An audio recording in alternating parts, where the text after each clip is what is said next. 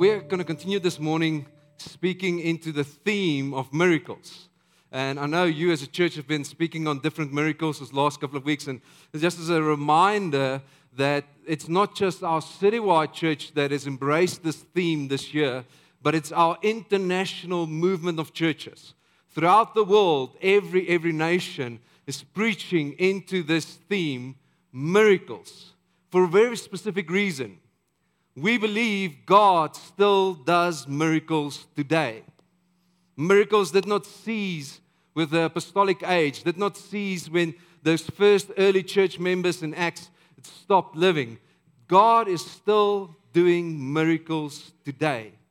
And God does these miracles by the power of the Holy Spirit to bless people and advance His kingdom. So it's not just us seeking miracles. Yes, some of us might go through situations where we need God's provision, we need God's healing, we need God to come through and bring breakthrough.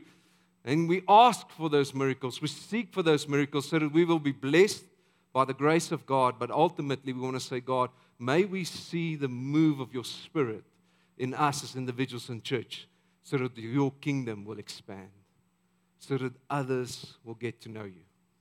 It's about us and them. And therefore, we speak of miracles and we are looking at specific miracles throughout the Gospel of John. And this morning, we're going to look at a specific miracle where Jesus enters a specific situation to demonstrate the mercy of God. If you can, just try and remember this Jesus enters a specific situation for, to demonstrate the mercies of God. And my hope for us this morning is that God will enter our specific situations and so that we may experience the mercy of God. And ultimately, that others will experience the mercy of God through what Jesus does in our lives. So, we're going to look at the healing of the paralyzed man, um, and we find this in chapter 5 of the book of John. So, if you have your Bible here with you, I would love you to turn to John. The scripture will also be on the screen. If you don't have your Bible here with you, I'm not going to tell Donnie and the elders. That's fine. Okay. But if you have your Bible, please follow me uh, as we're going to read together from John chapter 5, verse 1.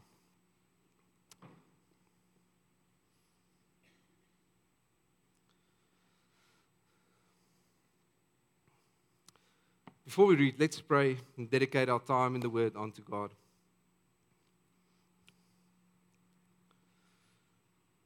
Lord Jesus, we thank you that what you've done so many years ago is timeless and still relevant to our lives today. And Lord, as you touch this person's life, so we pray that you would touch our lives today. And Father, we thank you for your word. Thank you that we can by faith declare this morning that your word is powerful, that your word is alive and active. And Lord, we choose to humble and submit ourselves unto the authority of your word. And Lord, as we do this, we pray that you would come by your Spirit, that you would bring balsam for our hearts, that you would guide our thoughts, that you would strengthen our soul, and that you would lead us into your will and your purposes. Lord, I pray that your word will bear fruit in our lives and that it will not just be moments but Lord, that you would, by the power of your word and the power of your spirit, come and bring change in our lives. Not for our sake, Lord, but for your sake, for your kingdom. Because, Lord, we declare again, Lord, as we look at your word, it's not about us, Lord, it's about you. And therefore, Lord, we pray, may your perfect will be done through your word. Amen. So let's read together. I'm going to read from the NIV translation, verse 1 Sometime later, Jesus went up to Jerusalem for one of the Jewish festivals. Now, there is in Jerusalem near the sheep gate a pool, which in Aramaic is called Bethesda, and which is surrounded by five covered colonnades. Here, a great number of disabled people used to lie the blind, the lame, and the paralyzed. We'll pause just there for a moment we can sometimes create these Instagram pictures of biblical accounts. And what I mean by this is we will read a story, we'll read a, a specific account um, in the Bible, and then we'll form these Instagram visions in our minds. We'll, we'll shape a picture, we'll try to imagine the setting. And usually we do this seeing this well edited picture, an Instagram post. It's got perfect lighting, perfect exposure. We see a well dressed Jesus with this white columns, this beautiful setting. Jesus steeping down to this lime man. It's just him and the lime man. And it's just this perfect Instagram picture of what's happening here. And listen, there's nothing wrong with creating a picture of the setting of what might be happening. But the reality of this setting is most probably much different than what we're imagining. The reality of what Jesus is entering is definitely not the Instagram account or version of the Bible. We see that this setting is near the sheep gate. Now, who of you knew, know why this gate in Jerusalem is called the sheep gate? Anyone want to take a guess? It's exactly what Yaku said. There's no profound reason. It's the gate that they used to help the sheep enter into Jerusalem. It's the gate through which the sheep and other livestock came into the city on their way to the temple to be sacrificed. Now, for a moment, can you taint your Instagram picture of the setting with the image of livestock? Because this pool is near this gate that where the sheep and livestock would come in. And then for a moment, just this Instagram picture, would you taint that with the sights, the smells, and the sounds and everything else that comes with livestock? This is part of the setting. Which is more, we read that there was a, a great, there was a multitude of people lying there lame, sick, and blind, paralyzed people lying at the pool of Bethesda. Now, we might form an image of this small pool like you would see in your yard, but it was more likely that it was the size of a, of a rugby field or bigger. So, when they say there's a great multitude of people lying there, it's probably hundreds lying around this massive pool. And being paralyzed and lame, we can assume that most of them probably struggle to wash themselves regularly. We can assume that this pool of Bethesda had some unpleasant sights and smells. We can assume, safely assume, that as these people are lying there next to this pool, it's probably some of them crying, weeping aloud, some of them screaming, calling out for help, some of them just wailing and asking. See, the reality of this picture is not Instagram. Everything about this picture speaks about hopelessness, despair, and desperation. This is the messy reality that Jesus is entering. It's messy. And it reminds me that Jesus did not come for the Instagram versions of our lives, but Jesus came for the messy, desperate, and hopeless versions. Jesus didn't enter this world for the Instagram version of your heart. He came for the messy, desperate, and hopeless version. See, what's more, we see that this pool um, was called Bethesda. And people believed that they would receive healing from this pool of Bethesda. Now, Bethesda, if it was translated, would mean house of mercy. So people believed that there was an angel that came down from heaven, and the angel would stir this water. And then whoever who got into the water first while the water was stirred, that person would be healed. That wasn't necessarily true, it was just something that the culture believed. So people lie, lay next to this pool of Bethesda, this house of mercy, trusting to receive healing. Whenever the pool was stirred, there was a mercy moment. And people were putting their faith and trust and hope and receiving mercy through this pool. They were looking for mercy and healing at the pool of Bethesda. This place of mercy. Even today, people are still searching for various kinds of healing at different places of mercy. Even today, people are looking for various kinds of healing at different places of mercy. Our culture has multitudes of people who, for the sake of this sermon, spiritually blind. People who are whose souls feel lame or even dead. People who are emotionally paralyzed, crippled by fear, anxiety, stress, depression, and burned out. And all of us who's facing these realities, who, who's either spiritually blind or our souls feel lame or paralyzed by our emotions, all of us try to find healing, spiritual healing and emotional healing at different places of mercies. We put our hope in modern day Bethesdas. Trusting these Bethesdas for healings for our emotions and our souls. Modern day Bethesdas like money.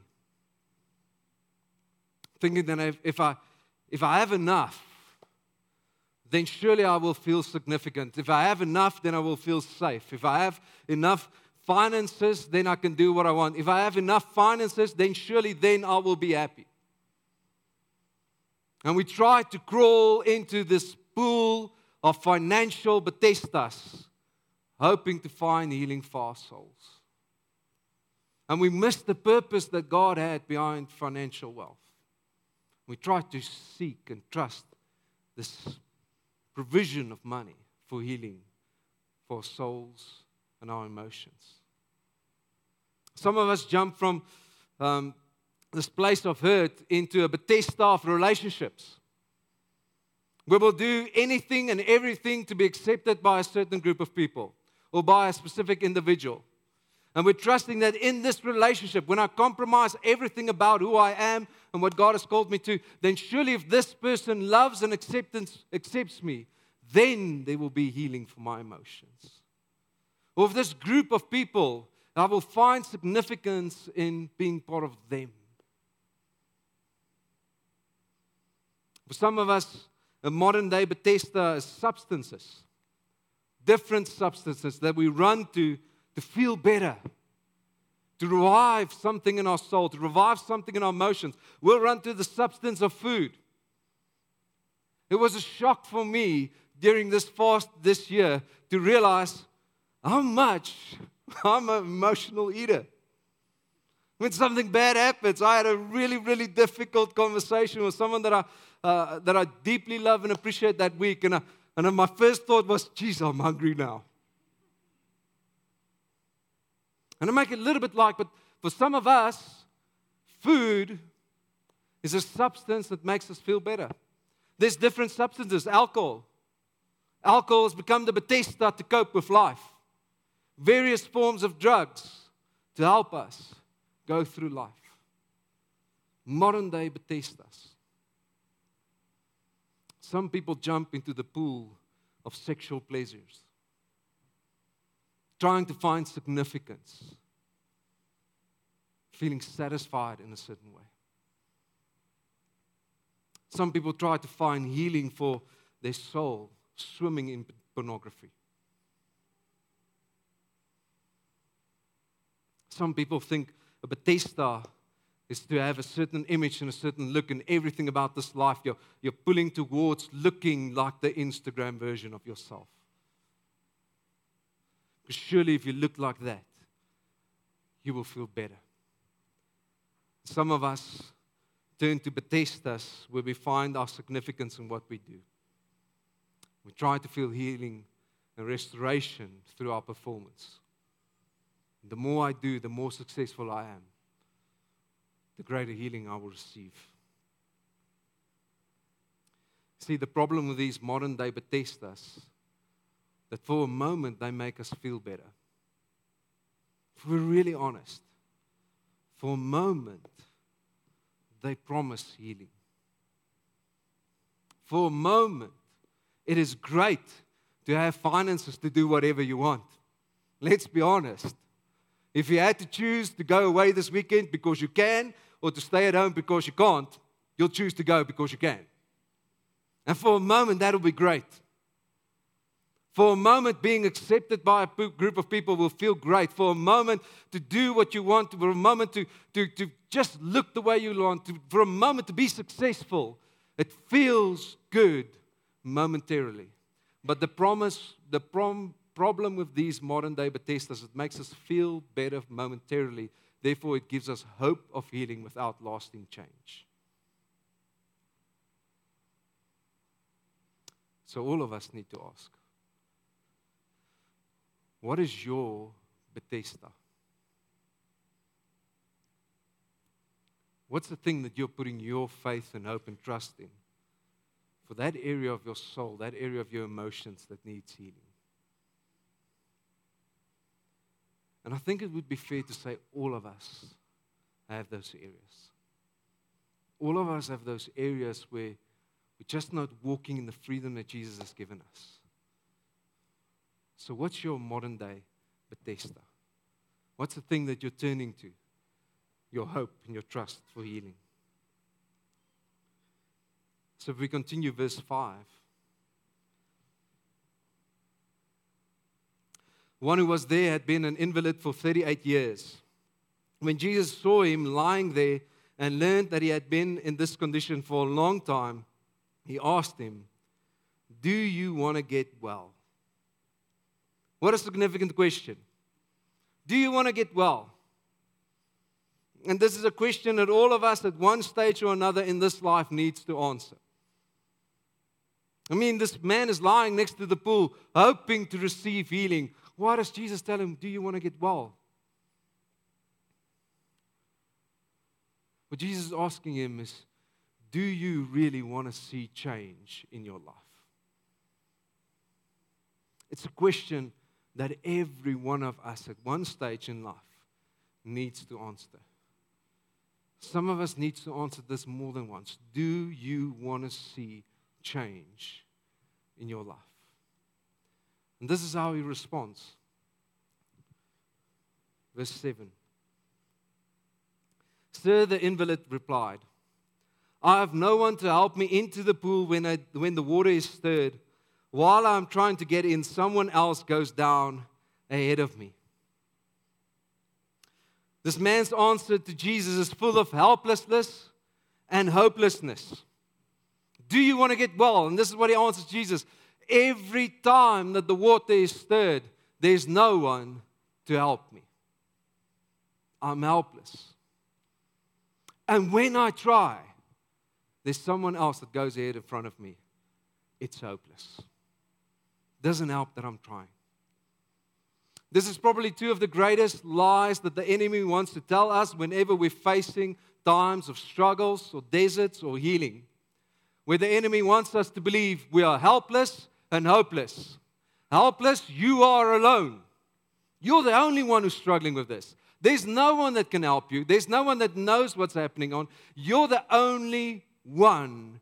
You are helpless. And when you try to change, when you try to be better, when you try not to run to these Bethesdas, when you, when you try to do what you know needs to be done, you fail horribly, and there's something that goes, you are hopeless. Helpless and hopeless. I don't know about you, but I'm saddened by this man's answer.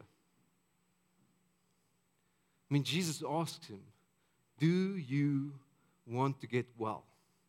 For 38 years, this man is lying next to the pool, waiting to receive healing. And we would expect, here's Jesus asking him, Do you want to get well? What do you think this man is going to answer? What's your, what's your, what do you think he's going to do? If it was you lying there for 38 years, what would you do? Here's finally someone that offers to help you to get into the thing that you're trusting your hope in you would probably go, Yes, yes, yes, I want to get better. I want to be healed. I want to see change. Yes, please help me. But this is not the response. In fact, this paralyzed man is so focused on his challenges and his circumstances and his hope in the Bethesda that he misses the one who's standing in front of him. He's so focused on there's no one to help me. And when I try it is hopeless, I cannot get into the Bethesda that he missed that the only one who has the power to heal him, Jesus, is standing right in front of him. Instead of saying, Yes, Lord, he's saying, I can't. It's helpless, it's hopeless. Healing is too far away. And his circumstances and his challenges and what he's placing his hope in is keeping him away from experiencing Jesus. See, we need to realize we can get so focused on our circumstances, on our challenges, and the things that we're trusting for that we can miss what God wants to do in our lives. We can get so focused on the challenges, so focused on the things that we think needs to happen that we miss what God wants to do in that moment. So we need to ask ourselves when facing these challenges and circumstances, what are you focusing on? Should focus on this challenge, being helpless, being hopeless, this hope being too far, impossible? should focus on Jesus. God is a compassionate God. And Jesus is full of mercy and grace. And in spite of this man missing the opportunity to say, Yes, Lord, Jesus responds in a specific way. And this is what Jesus says to him.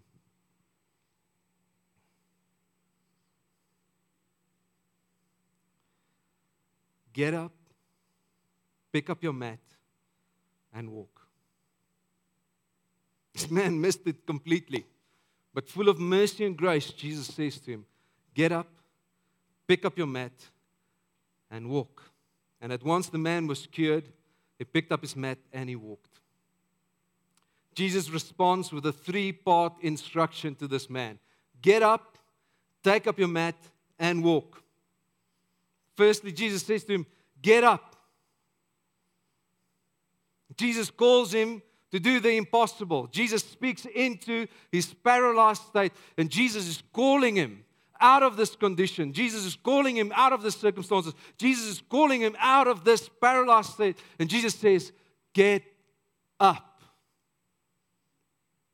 And when this man responds to Jesus, not only does Jesus bring healing to his body, but God strengthens him to stand up.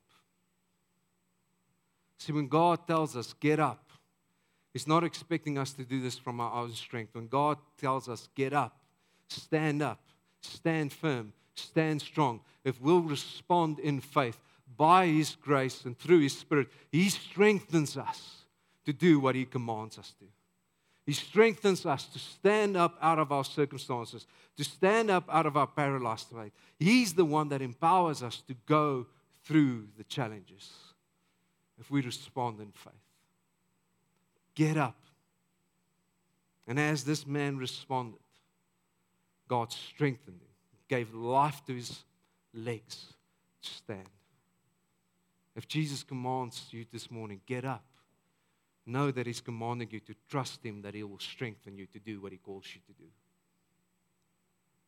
But then Jesus says, Take your mat. And studying this, this was the, this was the, this was the command that really caught my attention. You know, in a sense, get up. It's sort of speaking into his condition. It's sort of, it, it makes sense that Jesus said to him, Well, because you're paralyzed, I need you to stand up. But take your mat. That's an odd request. That's an odd command. That's an odd instruction if you think about what's happening here. It's not that Jesus is into, what do you call it, minimalization? Is that the right way? We just, yeah, minimalism. Is that correct? Yes, thanks, Gideon. Jesus is not into minimalism. He's not into leaving a, a, neat and tidy place there at Bethesda. He's not just creating space for someone else. Why is Jesus commanding this man, take your mat? Have you thought about this? For 38 years, this mat was the permanent resident of this man. For 38 years, this mat has become the symbol of his paralyzed state. And when Jesus says, pick up your mat, what Jesus is saying to you, uh, to him, what I'm doing is a lasting change. You will not return to this place. Do not become familiar with the state that you're in, because not only am I healing you, but I'm changing the future. I'm giving you new life. This is not your residence. This is not your place anymore. This is not where you should be. Pick up your mat. There's a new life and a new future, a new residence and a new purpose. You will not come back to this place. Walk in the new life. God touches our souls. It's not just moments of healing, He just heals us and He changes our future. Gives us a new residence a new purpose, a new hope, a new future, a new life. Get up, take your mat, and walk. It's a place where we have to walk away, walk in obedience. And we discover this life of healing, we discover this new life that Jesus has given us as we walk in obedience to Jesus. We discover the new purpose. We discover his plan by walking away from the paralyzed state into the new life that He's given us. When Jesus says walk, He says turn away from this. This is, this is part of your past. And Jesus doesn't nullify our past, it will always be part of His past. But don't get stuck in your past. Turn and walk into my future for you. Get up, take your mat, and walk. See, this man's response to Jesus brought healing to his paralyzed body and resulted in a completely new life. Didn't ju- Jesus didn't just heal him, he brought him new life. How will you respond to Jesus? When Jesus says, Get up, take your mat, and walk, how will you respond? Is again out of this hopeless state where you're going to try and do it all by your strength, or you're going to just obey God and trust Him to strengthen you. Not hold on to your past, but walk into the future that God has for you. How will you respond to Jesus? When I prepared for the sermon, um, the thing that constantly caught my attention being paralyzed. That feeling of, of being paralyzed. And I was reminded of a season in my life where that was probably the closest that I was to being paralyzed. On the 17th of June 2021, that morning I was uh, tested positively for COVID um, 19. And some of you know this. I know there was a massive amount of people that was praying for me at that stage. And for that, I'm truly thankful. Some of you might have heard portions of my story, but it's not really something that I've been sharing publicly from the pulpit. But for the purpose of this sermon, I felt that there's a component to my testimony that I want to share with you this morning. It's much more, but for the purpose of this, I'm going to stick to one specific area. I was diagnosed, and within 48 hours of being diagnosed, my condition degenerated rapidly. I went from not feeling well to a place where I struggled to breathe. Um, my wife and some of our elders organized the oxygen machine for me at home. I had extremely high fever that couldn't be broken. Uh, I stopped eating. I lost all my strength and my energy, and eventually I started coughing blood at our home. Um, I was in a really, really dangerous place that stage, I was losing consciousness. Um, now the emergency services was at our house, and um, my wife was going through a terrible season. We had to isolate, so our kids was removed. Um, it was just really, really bad, and it became worse. Uh, my wife, Lindry, unfortunately, she can't, she can't be here this morning. Um, but she was in contact with some of the doctors, doctors in your congregation, our congregation, and through some of the things that they were sharing, she knew I was in a, I was in a dangerous, dangerous place. And we knew I had to be admitted into the hospital. If some of you can remember, at that stage, um, the hospitals were full, like literally every bed taken. So getting into hospital was, was almost impossible. In fact, they took me to the hospital, to the emergency room a couple of times, and every time I wasn't admitted.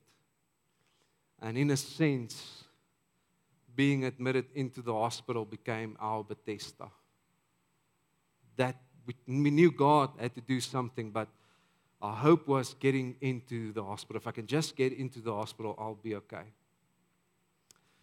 And by God's grace, and that's a testimony on its own, through someone in your church, a relationship on relationship, a doctor organized a bed for me. So they rushed me to um, little company of Mary. I lay there in the emergency room, waiting to be admitted, waiting for the bed to open up. And lying in the emergency room, um, I remember, I remember just knowing I was in trouble. And I'm not saying this lightly. I know I was entering that place not knowing if I'm coming out, not knowing if I'll see my wife and my kids again. I had to say goodbye. Greeted my wife. We shared our passwords. I had to change my banking password again. And, um, and I'm, I'm joke a little bit about, but that was the reality.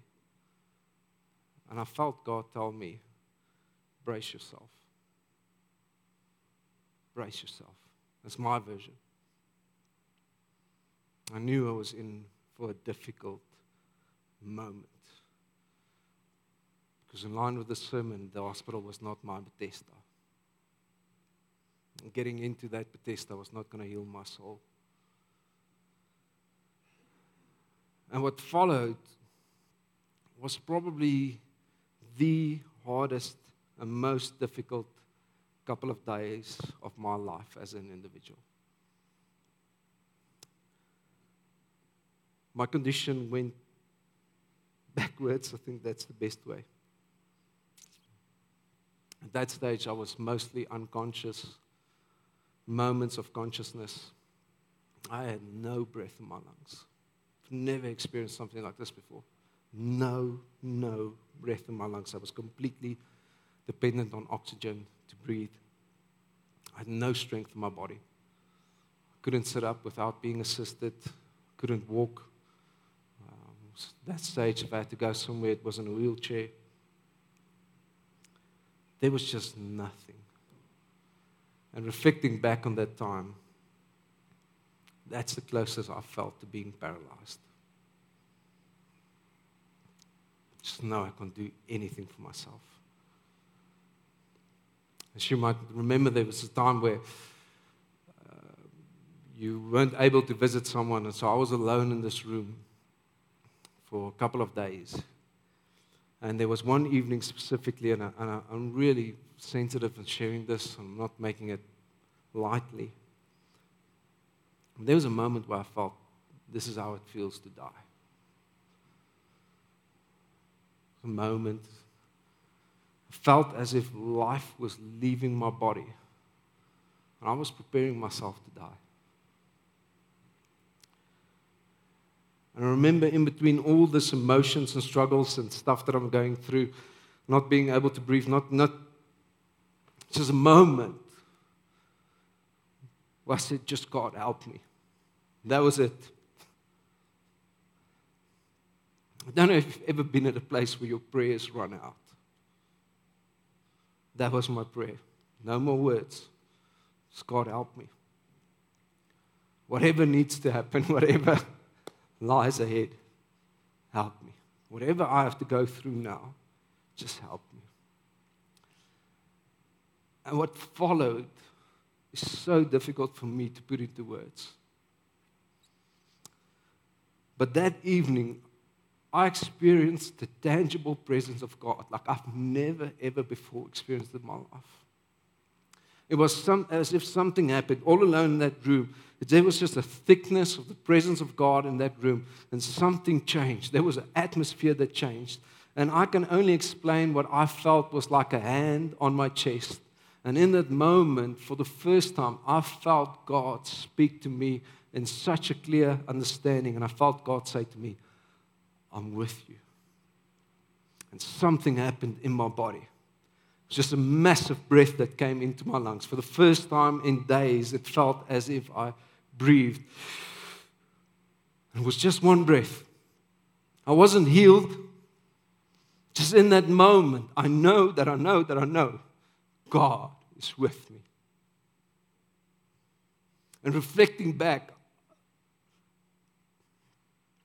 I cannot tell you how special and loved I feel in my worst moment.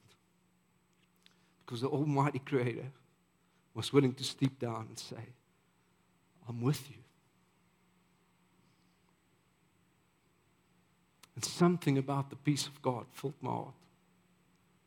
I still didn't know that I'm going to live. Those of you wondering about the end of the story, I am here.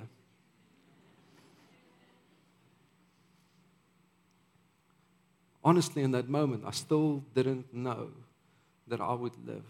I was still dependent on oxygen. I still couldn't move. It wasn't this miraculous healing, but I knew that I knew that I knew God was with me.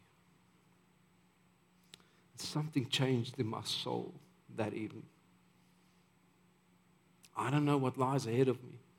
I don't know what we, what I and my family might still have to go through, but I know that I know that I know that the creator of heaven and earth says, I'm with you.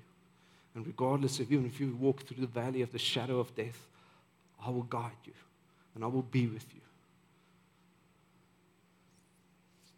And I will strengthen you to walk this road. By God's grace, I was healed. Almost 10 days later, nine, eight days later, I was discharged. And I still had a road to walk. I still couldn't walk properly. I still couldn't breathe properly. But I was healed. Now, I don't know why sometimes Jesus walks past everybody lying there hoping to be healed and he stops with one person and we experience healing in this life and some don't. I don't think the purpose of this sermon is to explain why Jesus stopped with one and not with everyone. But I do know that there's an ultimate healing for all of us at the end of this life. Some of us might experience healing in this life, some of us will only experience it in the next life. But what I know that I know that I know is once God touches your soul, He strengthens you to walk where you need to walk and something changes that is lasting. I'm with you. I don't know where you are this morning. I don't know what forms of healing you're trusting for. I don't know where you are in your soul, if you're paralyzed in your body, or paralyzed in your soul, or paralyzed in your emotions.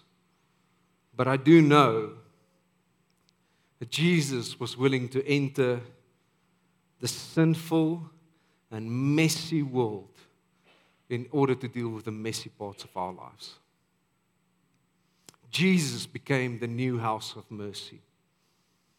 Jesus became the Bethesda that all of us are seeking for. Jesus came and demonstrated God's mercy. And if you really want to see change in your life, stop putting your trust and hope in modern day Bethesda. Stop focusing on your circumstances and your challenges and put your focus on the only one that is able to heal, the only one that is able to restore, the only one that is the real mercy of God, the Bethesda. Because Jesus became man. He was fully God. He became man. He lived the life that we can never live. And when he died on the cross, he died with all the messiness of this world. He died with all the sickness, with all the pain, with all the sin, with all the struggles, with all the modern day Bethesdas that we're caught into. It was nailed to his body on the cross. And he took it upon him. He died and he suffered the death that we deserved. a death that was alone. So much so that he cried out, Father, Father, why have you forsaken me, left me? He died alone so that we'll never be alone again. So that we may experience God saying to us, I'm with you.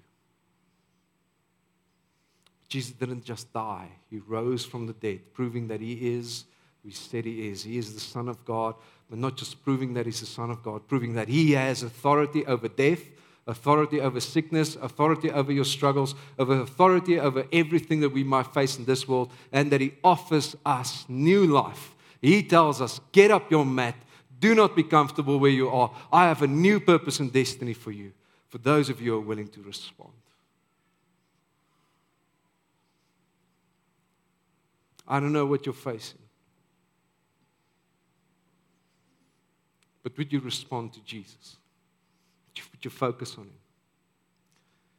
And as you do this, may you hear Him say to you this morning get up, take your mat, and walk.